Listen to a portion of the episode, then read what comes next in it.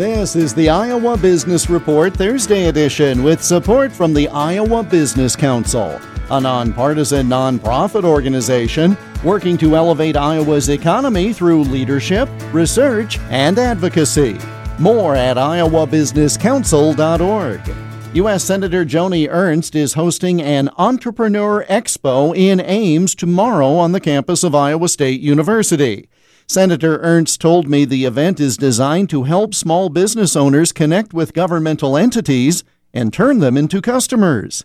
And if you look across the federal government, we look for all kinds of items or services, and uh, we have small business across Iowa that has a lot of potential. And so if you have a niche business that fits into something that the federal government needs, we want to open up that opportunity to you. What I do hear from a lot of small businesses across Iowa is that, you know, I was looking at federal contracting, but there's so much red tape and I don't know how to do it.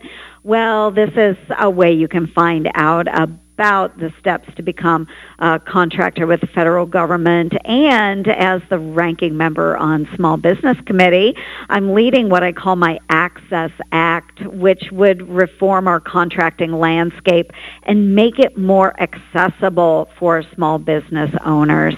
More on the Entrepreneur Expo to be hosted tomorrow by Senator Joni Ernst at her website ernst.senate.gov.